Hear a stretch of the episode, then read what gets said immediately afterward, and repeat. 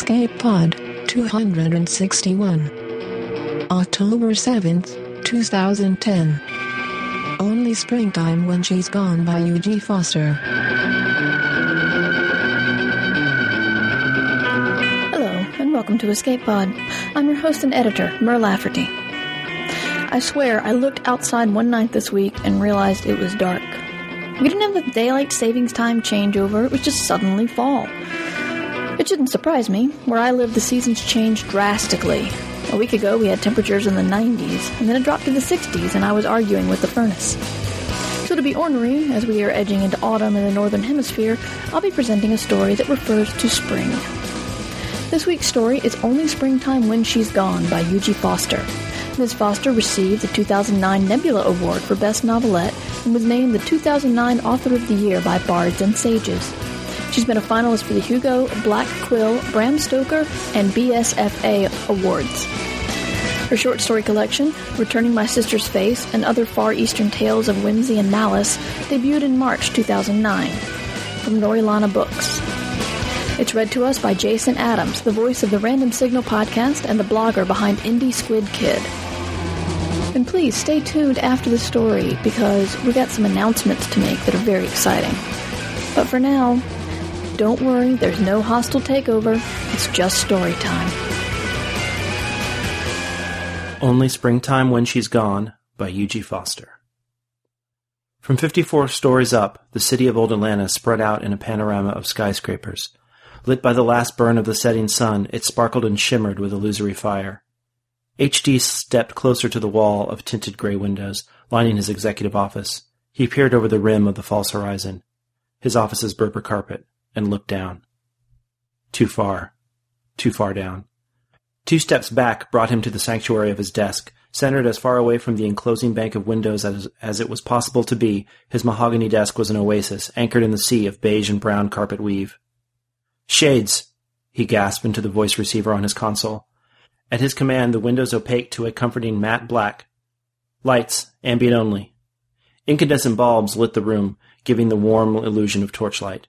With the windows blackened and the faux firelight, he could pretend he was safely tucked away underground rather than on the top floor, exposed to the open sky. He stroked his fingertips over the polished wood of his desktop. It was a less distressing symbol of how much he was worth. This real dead tree, the chaos of the wilderness transformed into order and utility for his pleasure. The comm unit buzzed, announcing Soasis, his assistant. Soasis looked as he always did, his Italian suit creased where suit should crease and lay smooth where suit should be unlined. His bone-white face turned to his employer. Deadpan, it was the same expression he had worn when he'd learned of it that his wife, pregnant with their unborn child, had died, crushed beneath a faulty gear shaft in the factories. It was the only expression he ever wore. What is it? HD said. The last appropriations hurdle capitulated under pressure from our lobbyists. HD verified his information with an eye blink command to his data lenses.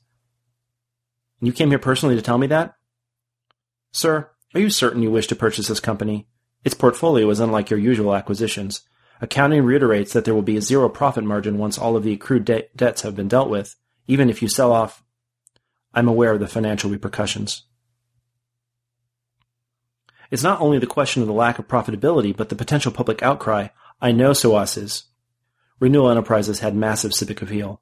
It was the only major corporation that recruited management level employees from the Luddites, the segment of the population too poor to afford developmental implants or neural internet connections for their children. Sir? Miss Stephanie of Renewal Enterprises is here in your reception area. She's requesting an audience with you. Portia? It had been ten years since HD had last seen her, yet her name could still cause his heart to trip and gallop in his chest. Without her mother? She is alone.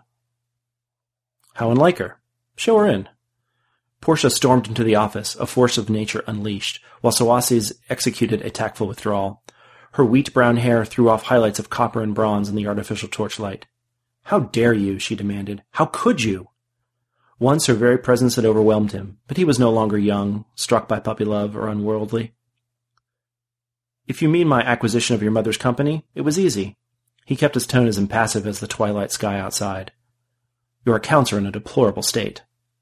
Portia's eyes glinted. Those fascinating eyes, they were the delicate green of new leaves. Mother and I have worked hard to make renewal what it is. It doesn't have a vested interest in any of the industries Abydos involves itself in. Why are you doing this? It's what my company does. It's just business. It's not just business to us. Not my problem. He turned his back to her wide-eyed fury. The carpet absorbed the sound of her footsteps. He only knew she had crossed the room by her hand on his elbow. Haru, please, won't you let Renewal go, for old time's sake? For old time's sake. He brushed away her hand. Don't call me that. What? Momentary confusion softened the expression on her face. No one calls me Haru anymore. Why not? It's just HD now. How very efficient of you. He met her anger without flinching. I built my company by being efficient. I've got a lot invested in renewal, too much to drop my claim on it. If that's all you came for, I'm going to have to disappoint you. He sensed it when she switched tactics, when she realized that he wasn't going to fold to her will. Ha, HD, what happened to you? You weren't always this ruthless. You used to be softer, gentler, he sneered. I grew up. I was going to say reasonable. A takeover of your company with the state your market shares are in is not unreasonable. Although Soasis was right, there'd be precious little profit even after he liquidated all of Renewal's assets and had released the employees, but that wasn't why he wanted it. You're going to destroy us, aren't you? Tear us apart and sell us to the highest bidder. That's the plan. There's more to the company than money. You'll eliminate so many people's livelihoods. Good people. Without renewal, some of them won't have any other alternatives. Alternatives to what? Luddite jobs? Machine labor?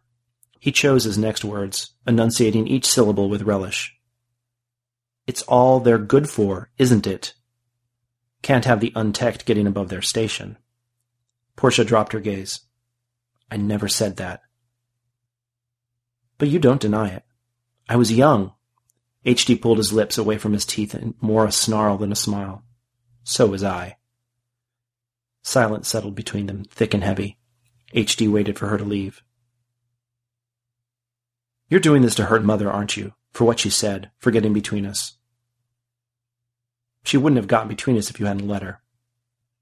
Don't make this about us. People will suffer. We employ whole families of unteched. What will happen to them if you let them all go? You've said that already. Haru, please. He let her slip go, unrebuked. This confrontation no longer interested him. He contemplated the woman before him. She had been pretty with the clear-eyed promise of beauty before. She had grown into that promise and, impossibly, was lovelier than he remembered. Have dinner with me, Portia.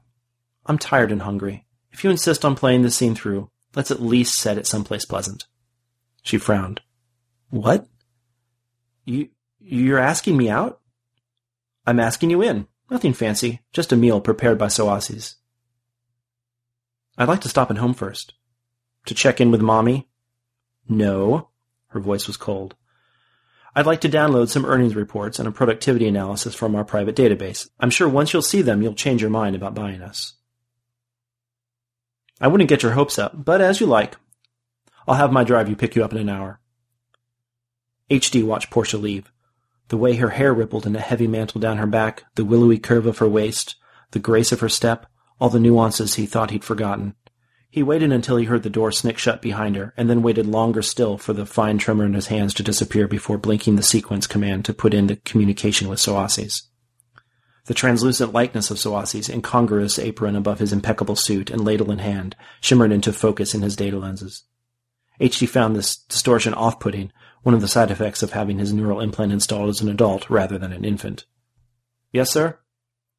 Portia will be joining me for dinner. Please have Sharon retrieve her in an hour from her mother's estate. Of course. HD put his head in his hands, closed his eyes to the shivering image. Soasis, what am I going to do? Sir? I'm still in love with her. I was unaware you had a history with Miss Stephanie. Soasi put aside the ladle. One might think your relationship was the impetus for purchasing Renewal Enterprises. Of course it is. But seeing her again, remembering everything that happened between us, I don't think I can do it. You could release your majority shares back into the marketplace. No. If I don't finish things between us one way or another, I'll never be free of her. It ended so badly between you? It was her mother, Demetra. I wasn't a techling, so I wasn't good enough for her daughter. Are not the Sephones progressive on the matter of technological caste? Ironic, isn't it? Renewal's PR does a good job vaunting the company's policy, equal opportunity for all, blah, blah, blah. But at its core, it's as blinkered as the rest of us. I was not aware of the dichotomy. Most people aren't. If I may presume, why did you invite Miss Sephony for dinner? I don't know.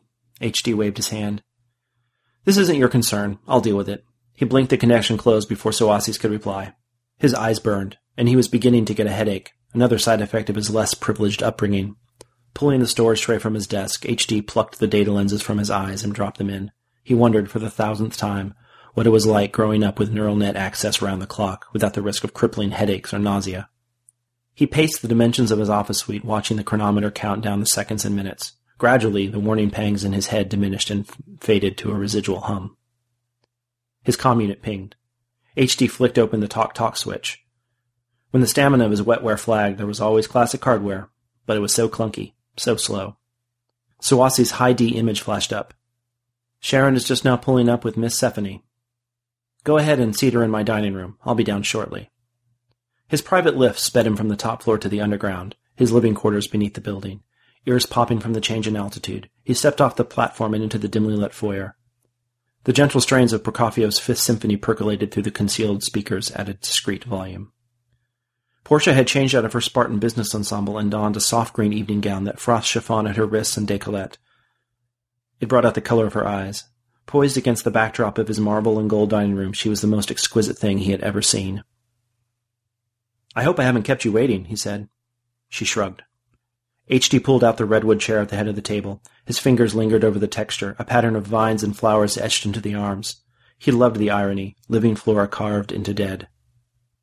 I've got the last five years' ledgers on renewal in my neural net, and I think as soon as you can see how unprofitable, HD held up his hand. Let's not discuss this while we eat. You can show me what a bad business venture buying renewal is when we're done. She opened her mouth, closed it again in obvious irritation. Equally obvious was her reluctance to do anything that would turn his mood against her.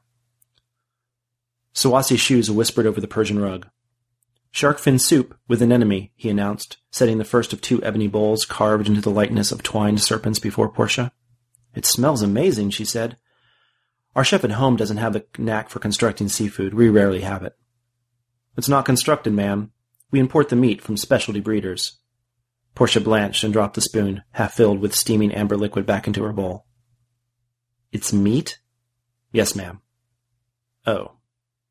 HD spooned up a mouthful of soup as the other man made his exit. He rolled the flavor of shark, strong and musty with a delicate bouquet of seaweed on his tongue. You're missing a treat, he said. I don't know anyone who can flavor shark like Soasis. I'm sure it's delicious, but you know I don't eat flesh. Would you like something else? No, don't bother. Portia removed the spoon from the bowl and set it in the saucer. What's Soasis to you anyway? You didn't know him when we were in school. HD swallowed a mouthful of tangy anemone. He joined me as I was getting Abydos established. I just bought my fourth company and it happened to be the one he was working for. It was a very shoddy establishment. Safety standards subpar, corruption upper management, totally old school. He worked as an overseer for a pod of machinists. His wife worked in a different pod. There was an accident right before my acquisition that killed Sawasi's wife and the rest of her pod. I don't remember hearing about that. HD nodded. He'd paid a lot of money to keep quiet what he'd done to the company men responsible for that disaster. The public had lost its taste for vengeance, but HD found it quite savory. He always had. It was a long time ago. Sawasis came as, came on as my administrative assistant right after the incident. He's been invaluable. I'm lucky he also happens to be a remarkable chef. Thank you, sir. Noiselessly, Sawasis appeared, brandishing a covered plate made of polished gold in each hand, Inset on the gleaming domes were tiny gemstones, peridot and topaz and ruby. Soasis removed the lids with a flourish. Curried ostrich with brandied eel, he announced. You have outdone yourself tonight. It's my pleasure, sir, ma'am. Soasi's eyes skimmed over Portia's untouched serving. H.D. wielded his knife and fork with enthusiasm. He made it a game trying to guess what spice Soasis used in each meal. Curry, of course, and a touch of nutmeg. There was a hint of sweetness, Perhaps cinnamon? No. Too much bite. It had to be ginger. Portia folded her hands on her lap. Are you sure you wouldn't like something else? Quite sure. You're hurting Soasi's feelings. A look of dismay flitted over her face. HD got no joy from teasing her. He swallowed a mouthful of now tasteless eel. Don't worry about it. He sounded gruff. He hadn't meant to.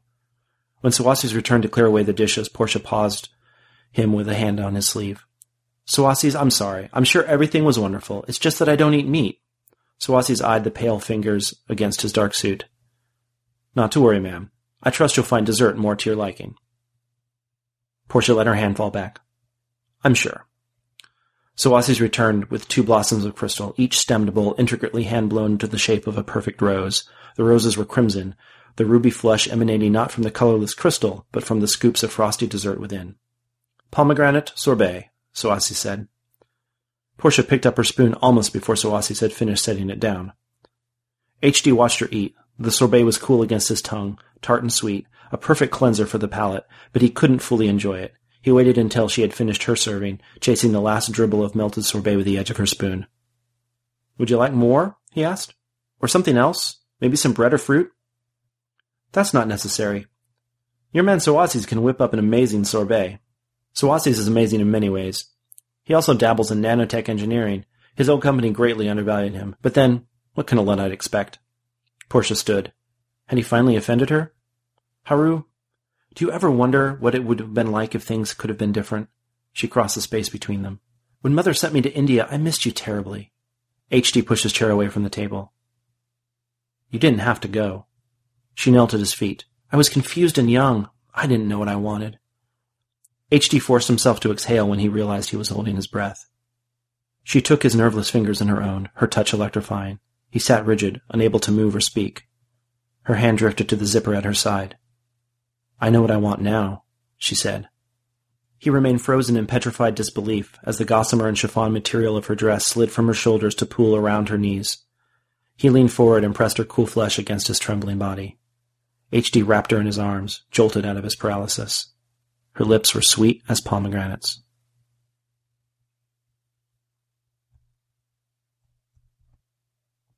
Haru, let's get married. H.D. opened his eyes to even gray stone broken at intervals by elegant tapestries. Here an archaic hunting scene, and there the still waters of a geometric lake. They were in his private chambers, nestled in the heart of his velvet and satin bed. He wasn't sure when they had moved from the dining room. It had been late. What? Marry me, Haru. It's what we should have done ten years ago. HD's pulse stumbled and careened at her words. What about your mother? I don't care. I love you. HD slid a handful of Portia's hair through his fingers. Light glittered across the bright strands like sunlight over golden tips of wheat. Okay.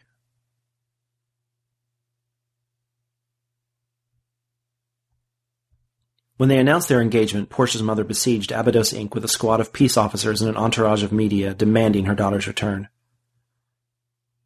I neither kidnapped nor abducted her. HD addressed the net rec- reporters as their digicams recorded their exchange and indicated the radiant woman in his arms. Does she look like she's being held against her will? Portia waved at the cameras, a picture of health and joy. She would never consent to this travesty, Demetra said. Demetra, mother, HD smiled at the outrage blazing across the older woman's face. Surely we can be civil to each other. My daughter would never marry someone like you.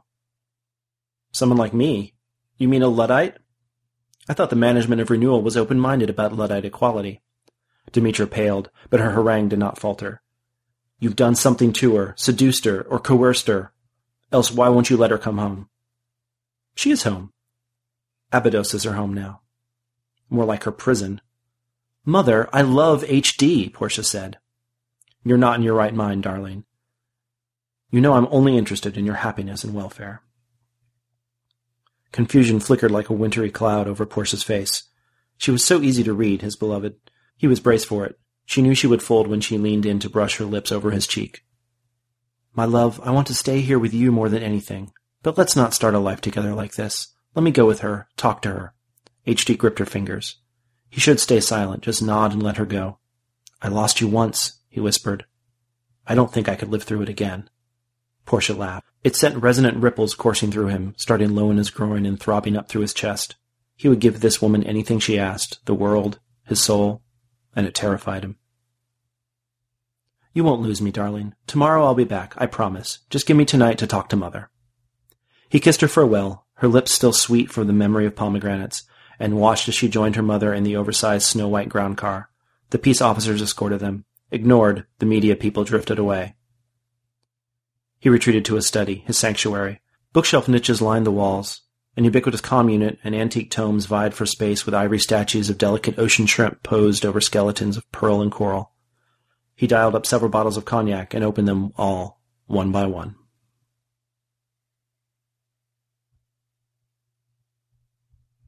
The strident ringing would not stop. It intruded upon his dreams where he was a king in the darkness, seated on a throne of bone with Portia at his side. He slapped the talk-talk switch. His head felt like it was several sizes too large and his eyes refused to focus. What? he mumbled. What is it? Sir, it's Lady Sephine. Soasi's image crystallized on the flat screen. Fuzzy numbers in the corner told him that it was after 3 a.m. Patch her through. Garbed in a flowing housecoat, her shining hair in disarray, Demetra's simulacrum juxtaposed over Soas's immaculate one. Hello, Demetra. What did you do to her? The woman pounced on the offensive. You were always strange around her, even when you were in school. I never trusted you. Is it money you're after? Extortion? H.D. struggled to part the haze in his mind. Something's the matter with Portia? She's calling for you. More bracing than the strident accusations were the tears in the older woman's eyes. She's dying! Demetra severed the connection. Her parting words were as jolting as ice water sluiced over his body. Soasis! Soasis! Sir? Have Sharon start up the bycraft. HD sprinted to the express lift, not waiting for confirmation. Soasis was already there, holding the door for him as he arrived on the landing pad. Sharon launched to the night sky as soon as they meshed in. Traffic was light at that hour, but even though Sharon broke several speed restrictions and cut through on off limits fly zone in order to shear minutes off, HD clutched his armrest, trembling with impatience. When the Sephine estate came into view, HD ripped away the safety mesh and unlatched the door almost before the landing routine had fully engaged. A phalanx of Sephine's security guards stood ready, but he didn't need them to show them the way. Portia's suite was nearly unchanged from the way he remembered it. It was always springtime in Portia's room. A miniature rowan tree shading her bed was a little larger, a little fuller, but the cherry blossom holoprints were the same, shimmering their pale pink and white blooms on her walls. Every time he saw them, he could almost smell the elusive perfume of tiny budding flowers, a suggestion of sweetness hovering at the fringes of his perception. Demetra stood in the corner, pale and rigid. Save her, she said. I'll pay whatever you want. Medics and technicians swarmed about, busy with patches and needles around the bed. Their white uniforms and masks were incongruous and stark against the genetically crafted grapevines that twisted around the frame. Portia screamed, a terrified, frenzied cry. Her body thrashed on the mattress, bent backwards in a violent convulsion. HD rushed to her, knocking aside the medics in his path. Darling, I'm here! He took her up in his arms, ignoring the cluster of tubes running through and around her. Her eyes wide, she clutched him to her, dragged him in for a kiss. Surprised, he tasted the sweetness on her tongue, bitter with an undercurrent of fear. She released him and fell back, her breath rasping out. He pushed a lock of her wheat fire hair away, now damp and plastered to her face, and set her down on the bed as though she were made of spun sugar. She was so pale. Her pulse fluttered like the wings of a butterfly against his fingers.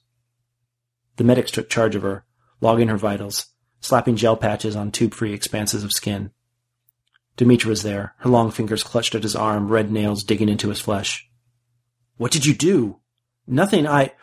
Don't lie to me. They pumped her up with tranks and narcos and they couldn't help her. All you do is touch her and she comes out of it? How long was she like that?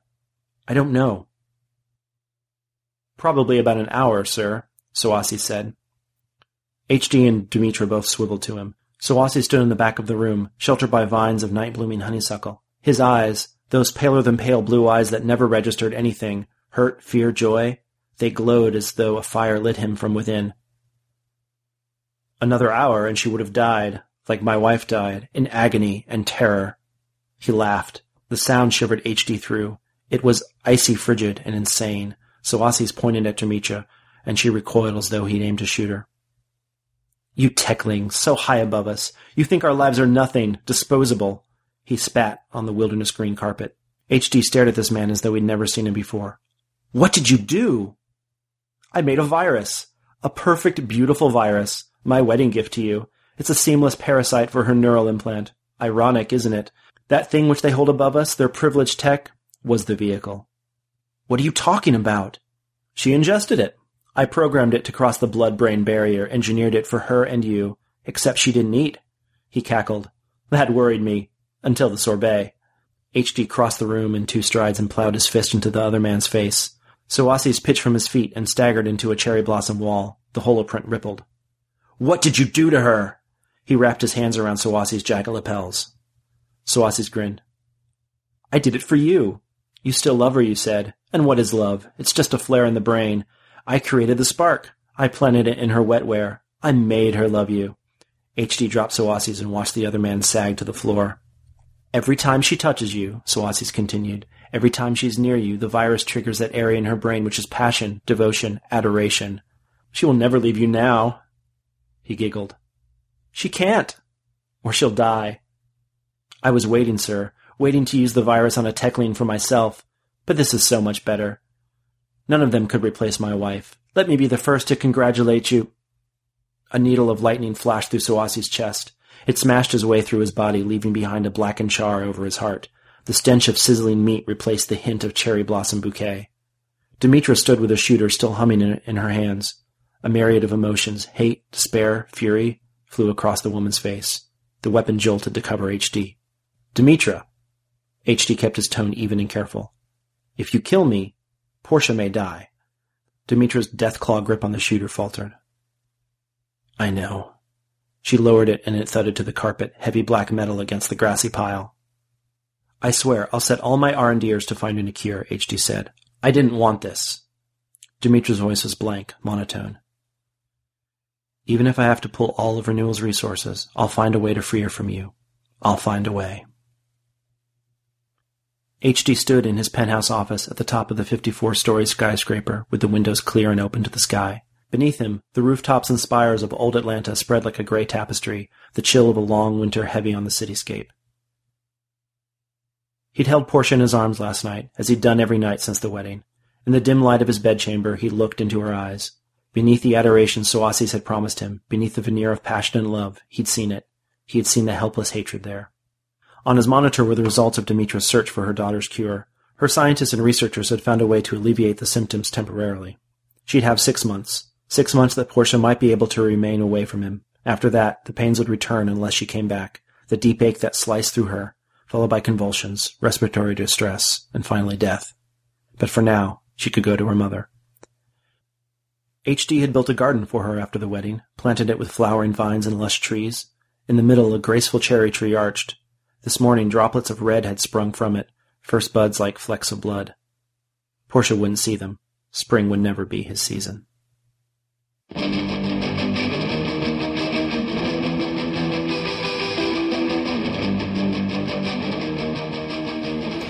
So that was our story. I love a good vengeance story, and I love a retelling of myths in the modern times. If you enjoy the Hades Persephone myth, you may like the music by Anais Mitchell in an album called Hadestown. No, this is not a sponsorship. This is an actual endorsement because I love this music. I love the story it tells, and um, it's just some fantastic songwriting and storytelling. But I think that true vengeance engulfs you and becomes everything in your life. So before you decide to take on the path of vengeance, you may want to decide if it's something you want to dedicate yourself to wholly. But you know, don't do it against me. I'm nice, and I'm sorry for whatever I did to piss you off, including but not limited to that president you don't like, your car breaking down, and your parakeet's death when you were seven. I have some exciting Escape Pod news. We are becoming a more fully fleshed out blog, and if you'd like to contribute to us, we're looking for news, reviews, and commentary. Be sure to email me if you want to talk more. We're going to be running the text of stories on our sites for those of you who don't want to listen to the audio or can't listen for whatever reason. And we're raising our rates. As of the stories I accepted this October 1st, we're paying 3 cents a word for reprints and 5 cents a word for new stories. You can check out the site for more details. We've been wanting to take Escape Pod Pro for a while, but we're going to need donations to back us up. This is just a six month trial period. If we can't have the donations to back up this change in rate, then we're going to have to go back to $100 a story. And I don't want to do that because these authors deserve whatever we can give them. So if you haven't donated in a while, maybe you should consider it.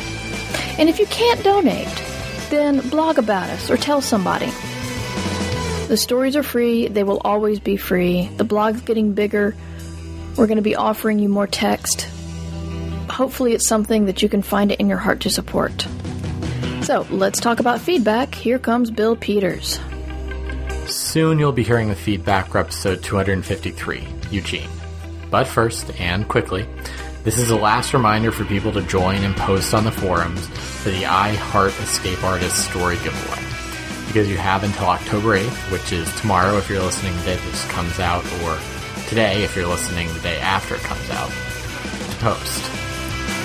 Remember, even if you've commented elsewhere on the forums, you still need to post in the thread in the Escape Artist Inc.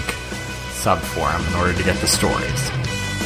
And as also as a reminder, story contributors for the giveaway include Rachel Swirsky, Tim Pratt, Ann Leckie, Greg van Eekhout, Tina Connolly, and many others. And now back to the feedback for Eugene by Jacob Sager Weinstein and read by Tim Shoebox Crist of many things, but also the Funny Music Project. The story was about a man and his police dog. I shouldn't say anything. Jacob doesn't like me to pry. But he took Eugene to the podcast. But he doesn't like me to pry. He took Eugene to the podcast. But he doesn't like me to pry. But, and here's feedback. Chris Platt said, Insert sock, this is like insert story here comment. Doesn't make a story better or worse for it. I will say, however, that I've listened to a good number of the tragic tales on Escape Pod. None of them encouraged me to register on this forum to leave a comment. But then, none of them moved me to tears the way this story did. Eugene's simple desire to stay with and comfort the girl until everything was all better really got to me. I've seen other dogs do the same thing, including the one I had for 16 years. Phlogiston said, A cracking story. And on the plus side, since the two main characters weren't both fully human, the horrible term bromance isn't strictly applicable. To which Unblinking replied, Ugh, I hate that word. If I had a time machine, the first thing I would do is to go find whoever coined that and separate their parents before they were born. Just because you can make up a new word by forcing an unnatural copulation between two other words doesn't mean you should. And that's it for this week. Tune in next week for the feedback for episode 254 A Talent for Vanessa. And thank you, Bill, for fielding all of that. Escape Pod is a production of Escape Artists Incorporated and distributed under Creative Commons Attribution, Non Commercial, No Derivatives license. If you don't understand what that means, then check out creativecommons.org. It will explain it to you. All other rights are reserved by our authors. Blog about us, talk about us, donate to us, tweet about us, spread the word of Escape Pod being awesome. We depend on you. We depend on your donations. We depend on your word of mouth. We're nothing without you. Anyway, our PayPal button is at escapepod.org. And be sure to check out our sister podcasts, Pseudopod for Horror and Podcastle for Fantasy. Escape Pod is edited by Mur Lafferty, with Bill Peters as the assistant to the regional manager, or the ARM, without whom I would be nothing. Our music is by permission of Daikaiju. You can hear more from them at daikaiju.org. That was our show for this week. Our quote is from Diogenes Laertes The descent to Hades is the same from every place. We'll see you next week with a longer piece that concerns a new planet, a computer, and the concept of God. But until then, be mighty.